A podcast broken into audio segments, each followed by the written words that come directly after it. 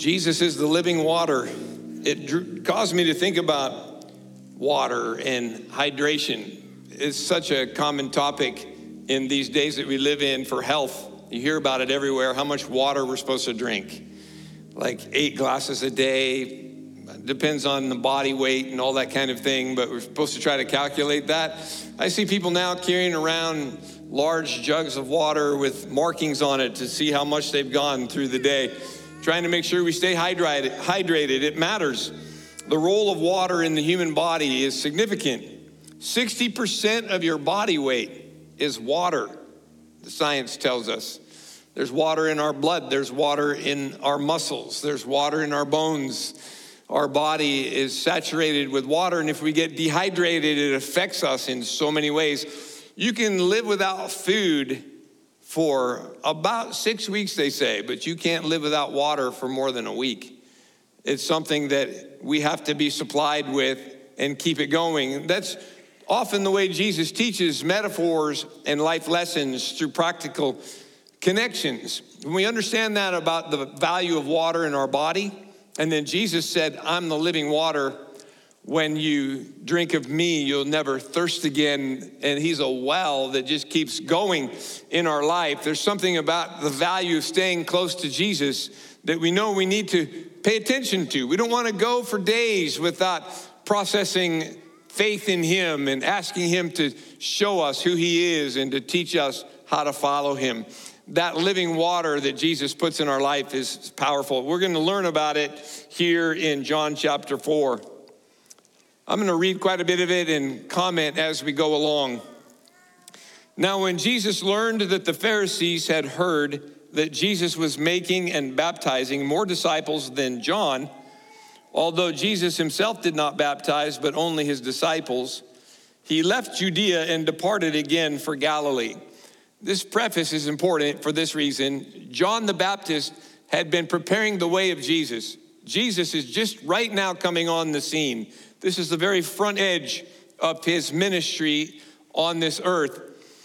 Because of his teaching and how attractive his message was and who he was, people were following and they were getting baptized. Jesus wasn't doing the baptizing, but he was the one that they were responding to, and then his disciples would baptize people. And now there's like people saying, hey, he's doing more than John was. They still are trying to figure out who he was. Not everybody understood this is the Messiah, the Son of God. It's dawning on them. And this journey begins for Jesus. From Judea, he departs for Galilee, and he had to pass through Samaria. So he came to a town of Samaria called Sychar near the field that Jacob had given to his son Joseph. Jacob's well was there, so Jesus, wearied as he was from his journey, was sitting beside the well. It was about the sixth hour. In that time, the sixth hour was about noon. It's the heat of the day at the time that he was walking and traveling.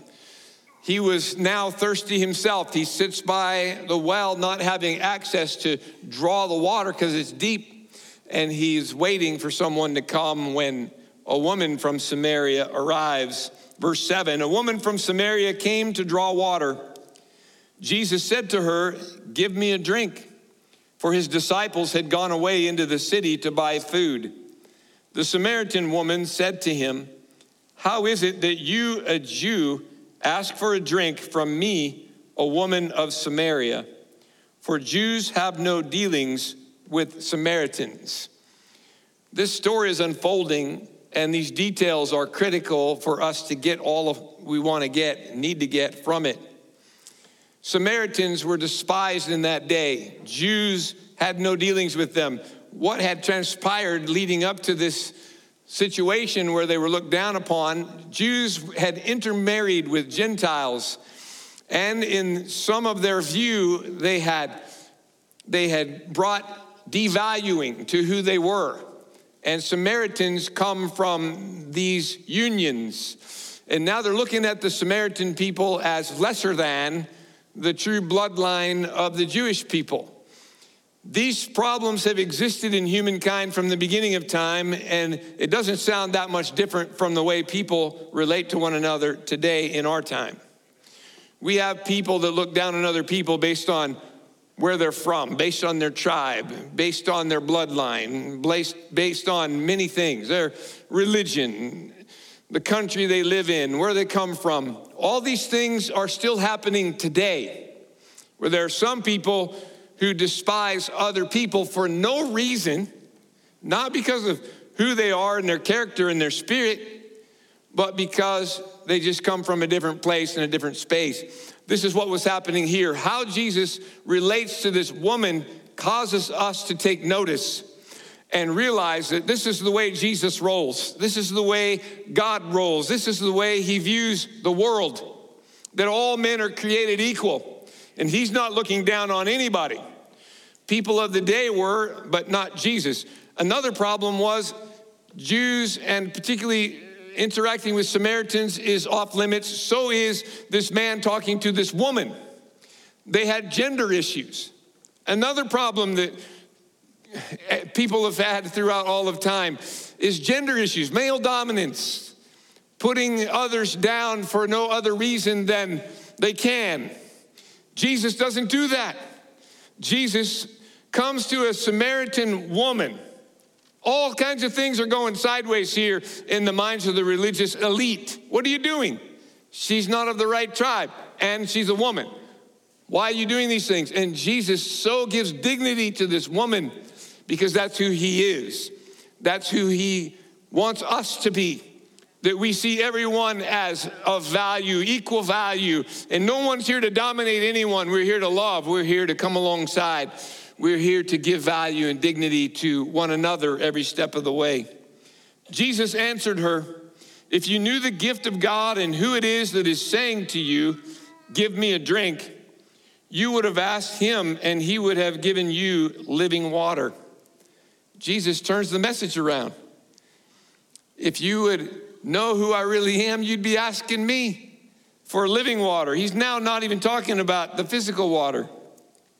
The woman said to him, Sir, you have nothing to draw water with, and the well is deep. Where do you get that living water? Are you greater than our father Jacob? He gave us the well and drank from it, as did his sons and his livestock. Jesus said to her, Everyone who drinks of this water will be thirsty again. But whoever drinks of the water that I will give him will never be thirsty again. The water that I will give him will become in him a spring of water welling up to eternal life. The woman said to him, Sir, give me this water so that I will not be thirsty or have to come here to draw water. She's trying to get what he's saying. She knows it's quite remarkable. She's still thinking it's about the physical thirst. He's telling her there's something much deeper. If you drink of the water that I have to give, you'll have a well in you that will keep springing up all the way to eternal life. Jesus in you will take you from where you are through every battle, through every trial, through every skirmish you'll ever go through. He'll take you from here all the way to eternal life, and there'll be no separation anywhere in between, no matter what and we put our faith in Him, we drink of a living water that's with us forever. This is the message of Jesus that He's getting across to this woman. It gets better. Jesus said to her, Go, call your husband and come here. The woman answered him, I have no husband.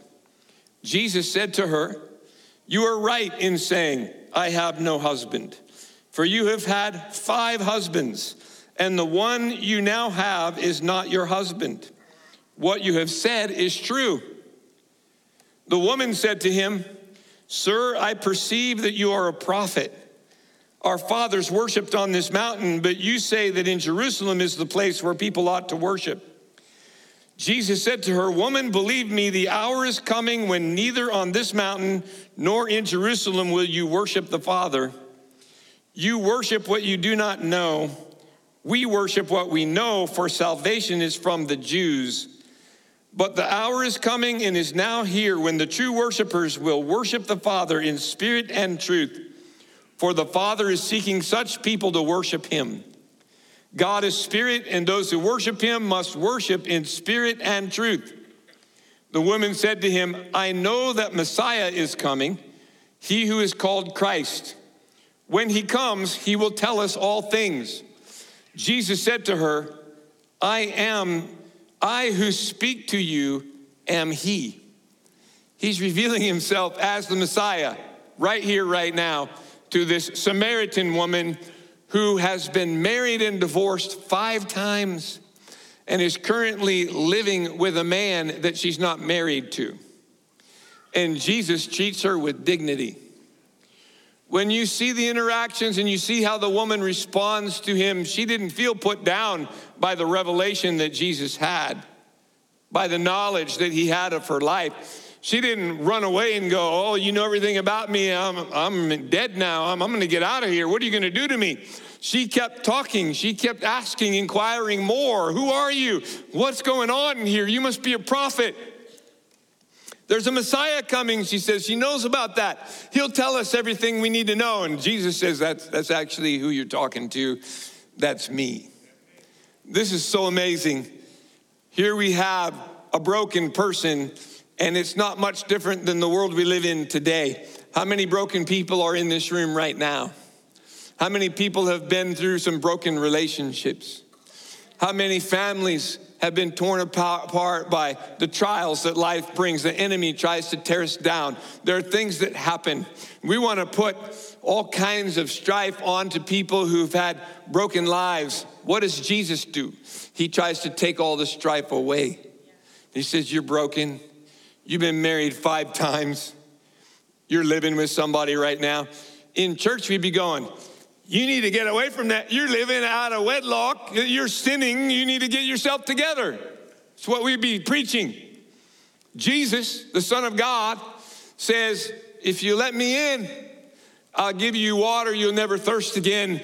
He knows that when somebody lets him into their life, the Spirit of God will do the work that needs to be done to bring us to a right way, to a right way of thinking, to wholeness. This woman was so broken and so not whole, she didn't know what she could do. She didn't know who she could be with. How, how could she live without having this kind of struggle in her life. She didn't know it could be any better. She didn't know that Jesus could make that kind of difference. There's people that don't know that there's another way to live than the one they're on. And that brokenness so takes the life out of us. But Jesus doesn't despise that person. He never does. He never will. If he didn't do it that day when he's announcing himself as the Messiah to the world, the very day of his announcement, he says, I'm here for you. I'm here for broken people. I'm here for people that aren't living right. I'm not here to give you trouble. I'm here to give you life. I'm here to give you hope. I'm here to give you grace. And this woman's shocked can't believe that she's being loved on, that she's being cared for. Just then, the disciples came back. This gets interesting. It's just been the two of them. The reason she was there at noon in the heat of the day, most of the women would come to draw water from the well in the cool of the morning. They didn't want to go in the heat of the day. She went by herself because she felt so ashamed.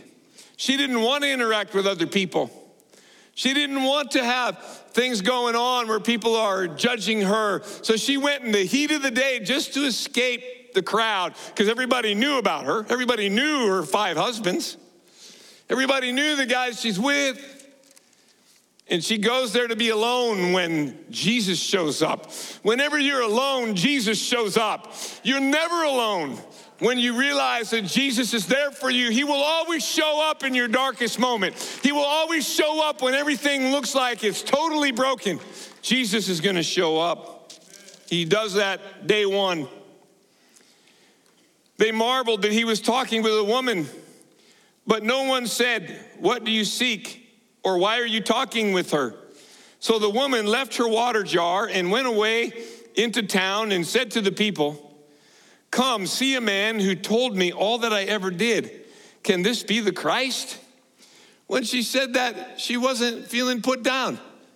You gotta, you gotta come and see this person. How did he know these things? He said everything I ever did, but could this be the Christ? Like, you gotta come. They went out of the town and were coming to him. They listened to her. She was so touched, you could tell in her spirit what had changed. I got that feeling when Saul and I were talking a moment ago. You never know what's going to come out of our hearts. And Saul talked about finding Jesus from the influence of other people. And there's a, there's a, a tear that comes from that moment. That's what happens to this woman. To have knowing that she's not in a good place didn't break her down. It, it caused her to realize that Jesus was there to build her up. And that's where the emotion comes from. The emotion comes from it's good now. He cares about me. I'm not that despised person anymore. That's where the emotion comes from. I'm whole, I'm healed. He'll do that for anybody, no matter how far down that path we've gone. This is who He is. Meanwhile, the disciples were urging him, saying, Rabbi, eat. But he said to them, I have food to eat that you do not know about. So the disciples said to one another, Has anyone brought him something to eat? Jesus said to them, My food is to do the will of him who sent me and to accomplish his work. What do we get sustenance from? Obviously, physically, we know I love to eat. I'm going to do that as soon as I get out of here today. I love to eat. We need that. But what really gives us meaning is to do the will of God. Jesus said, What I get sustenance from is to do the will of my Father. When you and I figure that out and we're doing God's will, we'll find complete healing and complete purpose in our life. Do, not, do, do you not say there are yet four months and then comes the harvest? Look, I tell you, lift up your eyes and see that the fields are white for harvest. Already the one who reaps is receiving wages and gathering fruit for eternal life so that sower and reaper may rejoice together. Some of us sow, person's not ready yet, but they're hearing it. Someone else comes along, sows a little more, a little water. Someone comes along and reaps the result. We don't know where we're at in the line of people that are having influence in somebody who doesn't know him yet. Look, I tell you, lift up your eyes and see the fields that are white for harvest. For verse 37, for here the saying holds true one sows and another reaps. I sent you to reap that for which you did not labor. Others have labored, and you have entered into their labor. Many Samaritans from that town believed in him because of the woman's testimony. Look at that. Now there's a whole bunch of people coming to faith, getting the living water in their life too because of this one woman's faith. He told me all that I ever did. So when the Samaritans came to him, they asked him to stay with them, and he stayed there two days, and many more believed because of his word. They said to the woman, It is no longer because of what you said that we believe, for we have heard for ourselves, and we know that this is indeed the Savior of the world. We sow some seeds, they're gonna come and hear it for themselves. They're gonna come to Jesus on their own, they'll hear it from him and there's a transformation that comes. This is amazing encounter on day one of Jesus' exposure as the Messiah when he announces himself. You're looking for the Messiah, the one you're talking to, that's, that's me. Here's some lessons to take home. It reminds us that only Jesus can offer living water, no one else can. Jesus is the only living water giver.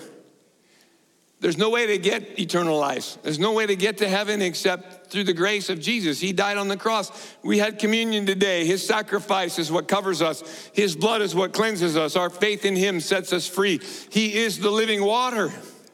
It's beautiful to know that, that Jesus offers us living water. Second, it shows the importance of sharing your testimony. When the woman believed herself, she went away quickly to say, Hey, you got to come and hear this guy. She shared her testimony. She didn't, she hadn't been to Bible school to figure out how to defend her faith. That wasn't what it was about. She was just saying, I, I want to tell you what happened to me. I want to tell you about who I met. Sometimes we think we've got to know more than we do before we start telling other people about God. No, we just need to know Him. Share our testimony. It's my experience. Let me tell you what happened to me. Let me tell you what's changed in my heart. Let me tell you the burden that got lifted from my heart when I have Jesus in my life.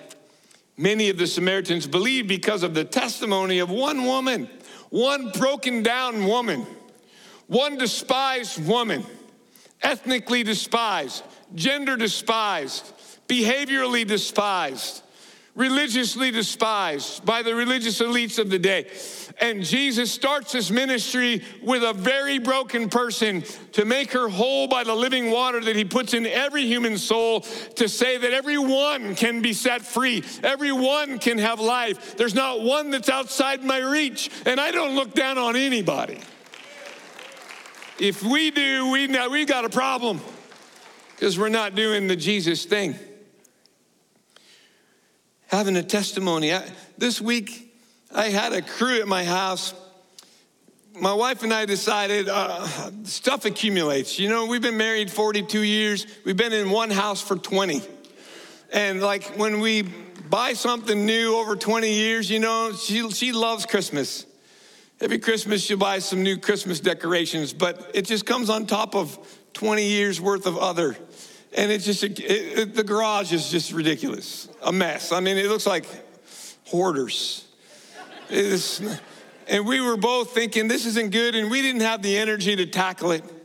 And I heard that there's people that actually you can hire to do this kind of thing. I'm like, that's just awesome. Somebody that would do this for me. So we found somebody through Thumbtack. Thumbtack has reviews, find somebody and found some good reviews this leader of this crew brought four people for three days. Wednesday, I took the day off just to be at home working on the garage with them. They put tables out, they throw everything on the table. You decide, throw this, keep that. It's quite the journey. Then Thursday, we took a break. Then Friday, Saturday, we had two more days doing the garage. It took two days to do the garage, and then coming in the house to do the pantry to do the laundry room, to do a couple other things like I'm embarrassed to say. So, having this crew, I didn't know them. Day one in the garage, they're finding stuff. They found four Bibles in my garage I didn't know were there. I mean, they were buried somewhere. One of them had my dad's name on it. It was a treasure to me. Two of them had my name inscribed on them, four Bibles, and they had they found other books. They had a table of just books. And they're asking me what to do. I'm like, well, let, us just box them up. We'll donate them. And they said, these Bibles, right? They put these four Bibles on top of each other, and they're not really faith people. I was learning this as we go. And the leader said to me, I'm not touching those Bibles. You can tell me what to do with all those books. We are not throwing any Bibles away. I'm just telling you, I'm not going to have that on me. I don't know that much about it, but I know enough that I'm not touching those Bibles. I'm like, good option. Then she asked me, So what do you do? We hadn't had that conversation yet. I guess it's obvious. I'm a minister and I pastor a church, and then she had thrown a couple of words out here and there that, you know, were interesting. And then she starts apologizing. I, I shouldn't have said, oh, don't worry about it. We're good. Like, it's okay. And we started a relationship of testimony. And we had two more days, and then I was day one by myself and then Kathy joined me for the stuff inside. They cleaned out the pantry. They were throwing away cans that were outdated, like, you know, expiration. It was so cleaned out that she says to me at one point, like, I'm sorry, we're throwing it. You're not to have any food to eat. I'm like, oh, I know. Well, we have a good pantry at the church. I can check that out. I don't know. We'll figure it out. There was a young man, he was 20 years old. We were dealing with papers in, in the office space. It was just finding papers from 2001. Why? Never thrown them away. It's tossing stuff, and we're talking, and he starts asking me about how long we've been married. He's 20. I met my wife at 20. He's wanting to know about that. When did you get married? At 21. Uh, he's thinking about that. He wants to know how, how do you stay married for 42 years? He said, I want that. He's not a faith guy. He's finding books we're going through at the office. There's a bunch of books in this cabinet, and he's asking, Can I have that book? I'm like, Yeah. He's like, Is there any other books you think I should have? I'm like, Sure. we're having a testimony time. By the time they left my house last night at 9 p.m., it was not meant to be, but it took that much time to get it squared away. I need a semi trailer to take the garbage from my driveway now, but it feels so good. I actually feel very light today, having all this done. At the same time, I feel really encouraged because I thought I was dehoarding, decluttering, and what I was doing was testifying. And by the time we were done, the leader said, You know, I had a breakup with God had a baby that the umbilical cord got wrapped around the baby's neck and was stillborn. And ever since that day, I, I, I just couldn't respond to God. Like I blamed it on him. And we had had so much conversation now, and Kathy's interaction with her, and she's like, you know what? I need to get back to church. I need to, when I get home, I need to find a church. What time are your services? I told her you can find them online, but we'll help you find. They live in Modesto. They came up from Modesto for this work. I can help you find a church. Now we're having God conversations. She could see we love Christmas. She's like, Can you get a stocking for me? I'll come back for Christmas. Like, we're actually wondering if we should. There was so much more going on with these four souls that were actually very tender-hearted. And who knows that my declutter session was actually not a declutter, but a adding to the kingdom of heaven, that there is water that is living water that flows through us. And we need to testify. That's what we're here for. How do you view the people around you? What are we here for? This world is so nuts right now, and people are so negative about other people that they don't agree with. People are calling other people names. That's not what Jesus does. To the broken, he says, I'm here for you. I value you. I can help you. Somebody doesn't have your politics and we demean them and we despise them and we degrade them and we demonize them. We do. Why? That's not Jesus. That's not what he does. We're here to testify about the living water. What's going to change their views to get more in line with how you view the world because of your faith is having faith too. And so we testify about Jesus to people that we don't agree with. My heart is let's go to where they are and let's not puke on them. Let's share God's grace with them. Let's give them some life, give them some water, give them something to drink. We're here to testify. This story shows that Jesus loves the world, the whole world. This week we had the sheriff's department graduation from the academy in this room. That's what this was set up for. 25 cadets that graduated from the sheriff's department. This room is full with law enforcement and families. Why do we do that? Because we're here to testify. We want people in this room that can catch the Spirit of God, that can catch that there's something different about this place, about this connection that we have. What can we do to testify? What can we do to share His love and share His life? We did that this week in this room. Wednesday night, we had a car bash for our youth. They had an amazing time. What do we do that for? I saw somebody's comment online that was demeaning the idea that they were having an activity that was violent. Like, come on. It's an attraction. I, I want to take something and crash a car myself. Sometimes you need to get the aggression out of you properly. And it's about attracting people. We get so religious. So we had yesterday 1,500 cars come through. It was lined up for two and a half hours. People waited over an hour in the line just to come through it. Our team was amazing what they did in the context. They took names as people were coming through, got 300 families, new names that haven't been here before, communicating with them that, hey, you should check out church sometime. What do we do that for? Oh, you can't do something on Halloween. Come on, drop your religion. Drop your religion and start loving on people. We want to call it a harvest festival. I don't care what you call it. Call it Halloween. We don't celebrate the devil's holiday. We love people. We care about those souls. There's broken people that need the life flow of Jesus and the river of life that flows out from us. And we can love on them with some candy and some silly string and some costumes and some crazy happy times. And I don't care if you call it Halloween or Harvest Festival or trunk or treat. I don't even know what that means. Whatever you want to call it doesn't really matter to me. Just let the river of life flow. Let the joy flow. Let the love flow.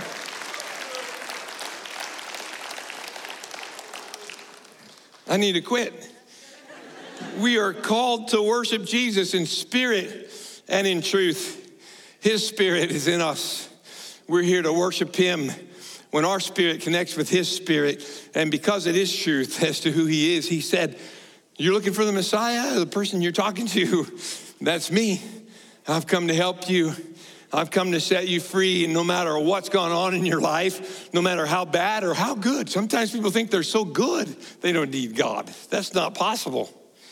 There's nobody good enough to match up the perfection of the Messiah, Jesus, who's beautiful in all of his ways. Every one of us needs the living water. And when we come to him, we take of a well that keeps flowing and keeps flowing and never runs dry. When you come into an obstacle, when you have a breakdown, He doesn't separate from you. You've still got that water in you. If you still got that well, He's gonna come back in and come through you once again. We just keep in the flow of His presence and of His Spirit. We can worship Him in spirit and in truth. Father God, we pray for your love to fill us deeply and fully today. We ask for your grace to cover. If you need his grace, just believe him for it. Pray this prayer Jesus, I believe in you as the Messiah. I know I have sinned and I ask you to forgive me. I want to follow you. I want the well of life, the river of life, that water that you give me all the way to eternal life. I receive that by faith right now in Jesus' name.